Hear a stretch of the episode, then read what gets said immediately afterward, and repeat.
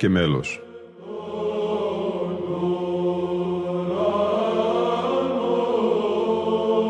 Προσεγγίσεις στη μυσταγωγία της ψαλτικής τέχνης.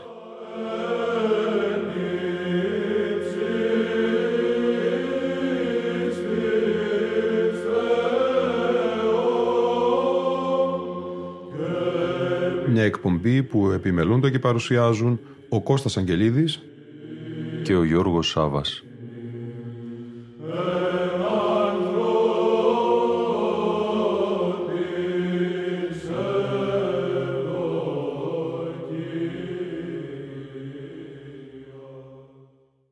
Αγαπητοί φίλοι και φίλες, και στη σημερινή μας εκπομπή θα μας συνοδεύσει η ερμηνεία δύο αργών μαθημάτων θεοτοκίων από το Μουσικό Ανθολόγιο Μαθηματάριων Ερμηνευτική και Μουσικολογική Σπουδή, μια έκδοση της Ιεράς Μονής Παρακλήτου.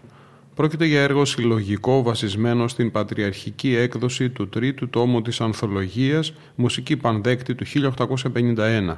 Επιπροσθέτως περιέχουν όμως ερμηνείες διπλές σε κάθε μάθημα και μουσικολογικό σχολιασμό.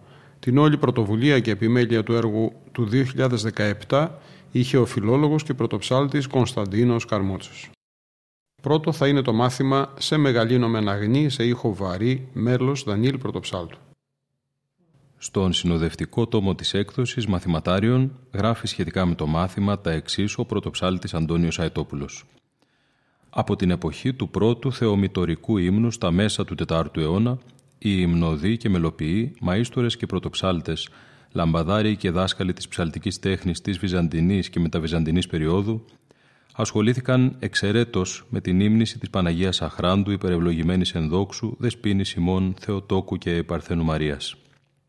Δημιουργήθηκε έτσι ένα τεράστιο πλήθος τροπαρίων με θεομητορικό περιεχόμενο, όχι μόνο για τις εορτές της Παναγίας, αλλά και για κάθε ημέρα με το γενικό όνομα Θεοτοκία, δογματικά Θεοτοκία, Μεγαλινάρια Θεοτοκία, Σταυροθεοτοκία, το τελευταίο τροπάριο κάθε οδής των κανόνων, αλλά και ολόκληρη ενάτη οδή και άλλα. Και βέβαια καλύπτεται όλο το εύρος των γενών της μελοποιίας. Ηρμή και τροπάρια κανόνων, καλοφωνική ηρμή, στοιχειρά και δοξαστικά, πολυέλεη, ψαλμική και εξοψαλμική στίχη, απολυτίκια, κοντάκια, καθίσματα κλπ. Αξιοσημείωτη υπήρξε η παραγωγή θεοτοκίων μαθημάτων την εποχή της καλοφωνίας, 14ος αιώνας. Την εποχή αυτή καταγράφηκε μια ιδιαίτερα εκλεπτισμένη ανάπτυξη των μελών και επιπλέον οι συνθέσεις άρχισαν να παραδίδονται επωνύμως, γεγονός που υποδεικνύει τη θεώρηση της μουσικής ως αυτόνομης και υψηλής τέχνης κατά τον καθηγητή Γρηγόριο Στάθη, με εξέχουσα προσωπικότητα τον περίφημο μαΐστορα και όσιο της Ορθόδοξης Εκκλησίας Ιωάννη Κουκουζέλη.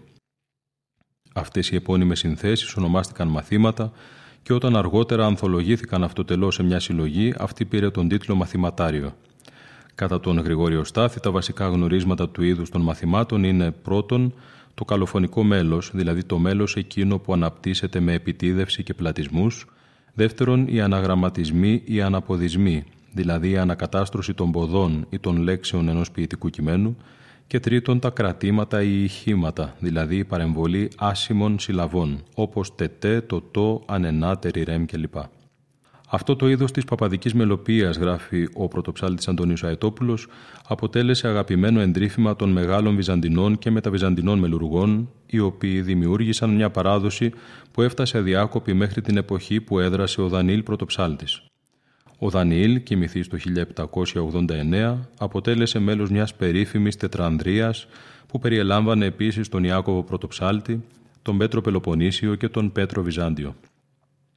Όλοι χρημάτισαν πρωτοψάλτες του Πατριαρχικού Αναλογίου, εκτός του Πέτρου του Πελοποννησίου, ο οποίος πέθανε πριν προλάβει να διαδεχθεί τον Δανιήλ, και δέσποζαν στα ψαλτικά πράγματα κατά το δεύτερο μισό του 18ου αιώνα.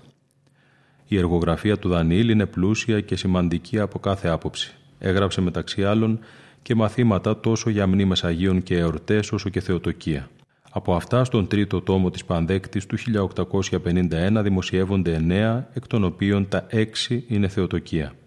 Το μάθημα σε μεγαλύνο μεναγνή σε ήχο βαρύ που δημοσιεύτηκε στη σελίδα 430 του προανεφερθέντος τόμου έχει όλα εκείνα τα στοιχεία που αναδεικνύουν το Δανιήλ σε φυσικό συνεχιστή της τέχνης της βυζαντινής μελοποίησης και το ίδιο το μάθημα αποτελεί ένα σημαντικό κρίκο μιας μακράς και θαυμαστής αλυσίδας. Από άποψη κειμένου είναι ένα μεγαλινάριο θεοτοκείο σε 15 σύλλαβο στίχο. Μεγαλινάρια θεοτοκία ονομάζονται τα μέλη του παπαδικού γένους που έχουν ως χαρακτηριστικό ένα στίχο μεγάλυνσης της Θεοτόκου.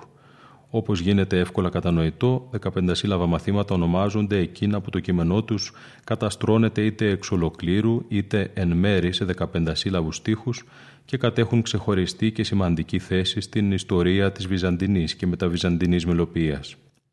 Από άποψη δομής ανήκει στον μονομερή τύπο κατά την ταξινόμηση στάθη, δηλαδή μετά από μια σύντομη εισαγωγή με το μέλος της παρακλητικής, ακολουθεί όλο το ποιητικό κείμενο, ενώ πριν από το τέλος παρεμβάλλεται κράτημα. Το κείμενο «Σε μεγαλύνομεν αγνή την όντως Θεοτόκον, την πύλην την ουράνιον, στάμνον την μαναδόχων, όρος το αλατόμητον την χρυσαυγή λιχνίαν». Πάλιν, όρος το αλατόμητον την χρυσαυγή λιχνίαν, ελπίδα και βοήθεια πάντων των Ορθοδόξων, σε τίνην μακαρίζομεν και σε υμνολογούμεν. Ακολουθεί κράτημα και σε μεγαλύνομεν αγνή. Το κείμενο, καταστρωμένο αποκλειστικά σε 15 σύλλαβους στίχους, ανήκει στην υμνογραφική παραγωγή του ίδιου του Δανιήλ. Βασίζεται βέβαια σε προηγούμενες συνθέσεις που επίσης χρησιμοποιούν επίθετα με τα οποία εικονίζεται η Θεοτόκος στην Παλαιά Διαθήκη. Ο Δανιήλ, ως κληρονόμος μιας μακραίωνης θαυμαστής παράδοσης και ως μουσικός με δημιουργική φαντασία, μας παρέδωσε ένα έργο που επηρέασε σημαντικά τη διαμόρφωση του σύγχρονου ρεπερτορίου.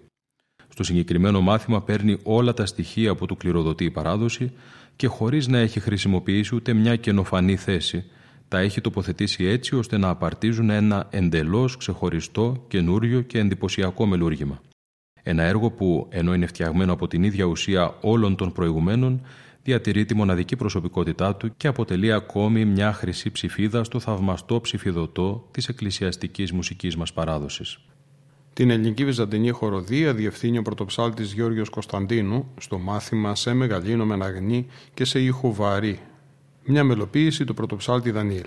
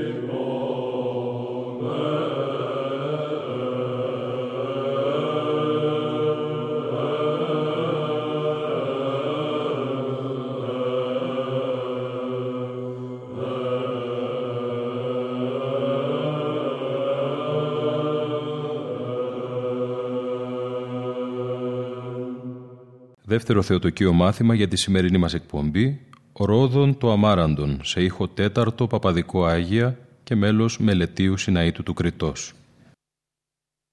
Ο θεολόγος και πρωτοψάλτης Δημήτριος Βερίκιος σημειώνει σχετικά με τον λόγο μάθημα.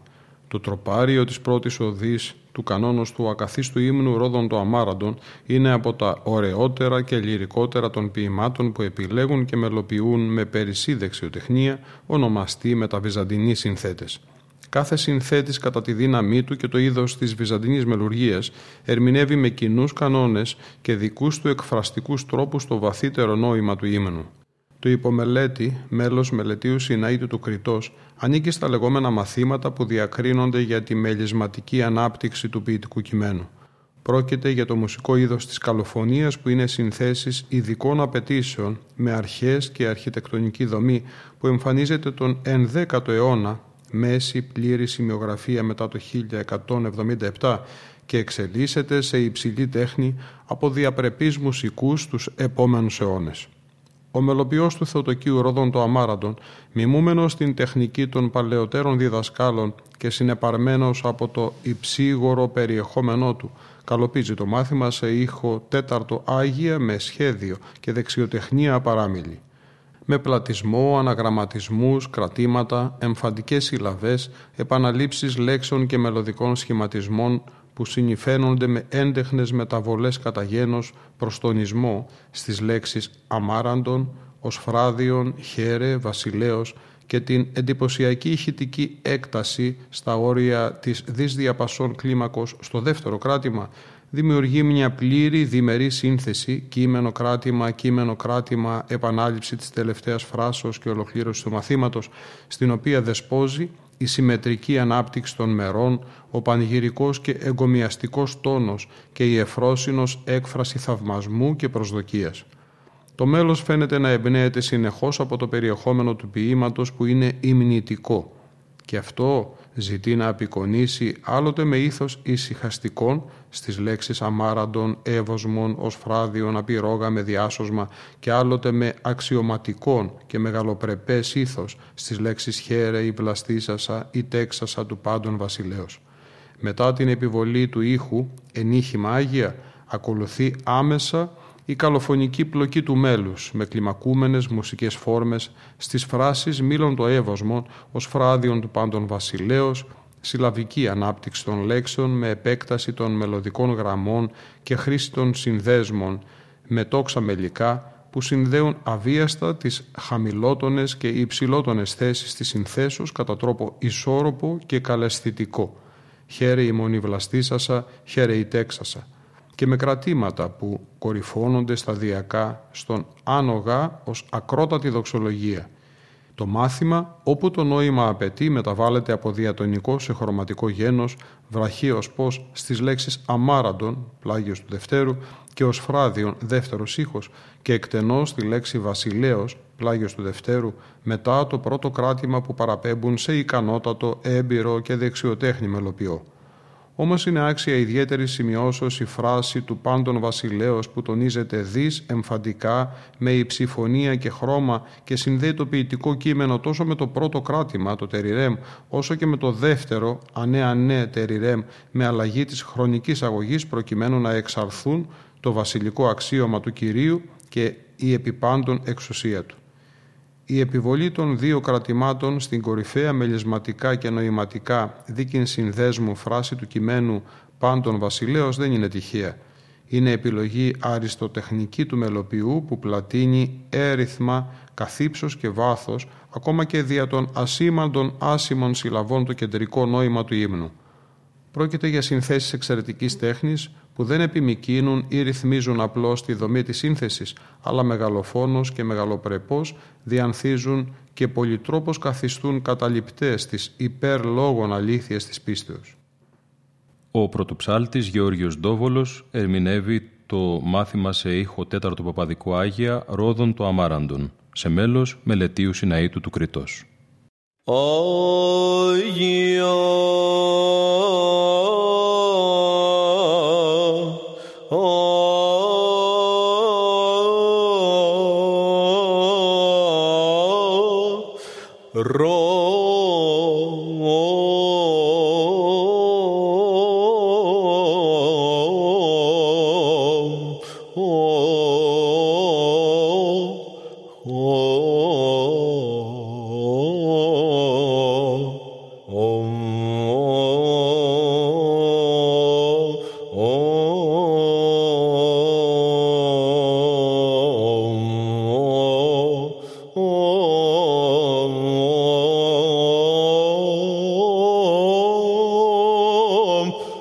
Oh.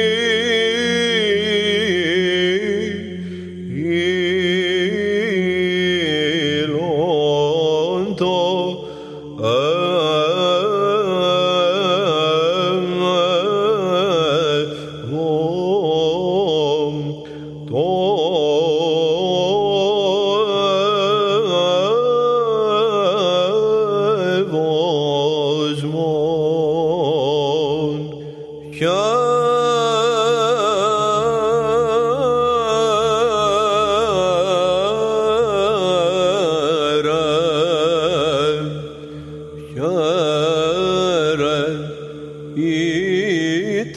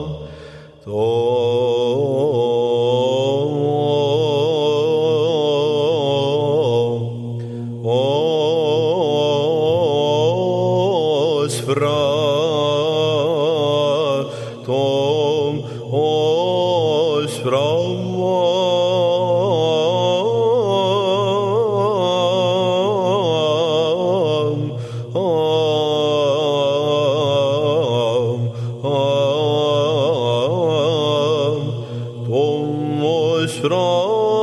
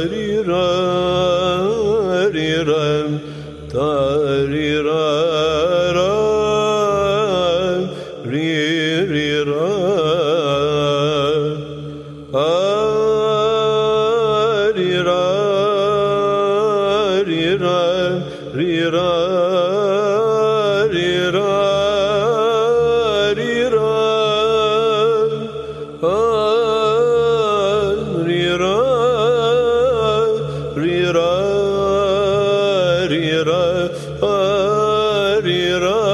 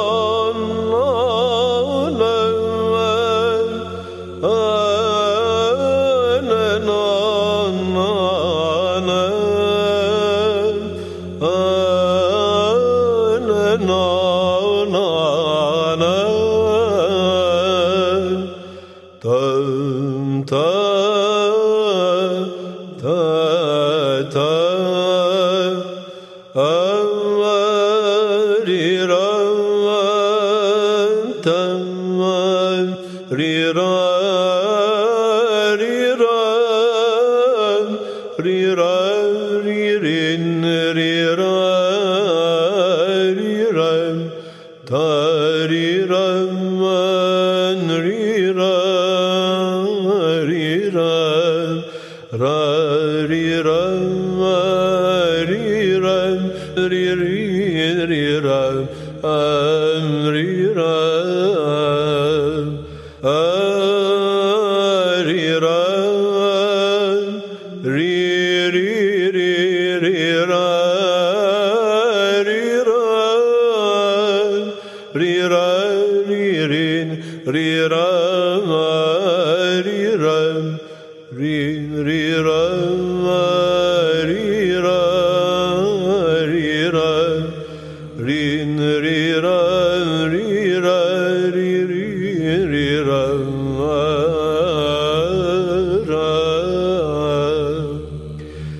Κάπου εδώ όμως ολοκληρώνεται και η σημερινή μας εκπομπή λόγος και μέλος που επιμελούνται και παρουσιάζουν ο Κώστας Αγγελίδης και ο Γιώργος Σάβας. Στον ήχο ήταν σήμερα μαζί μας η Λίνα Φονταρά.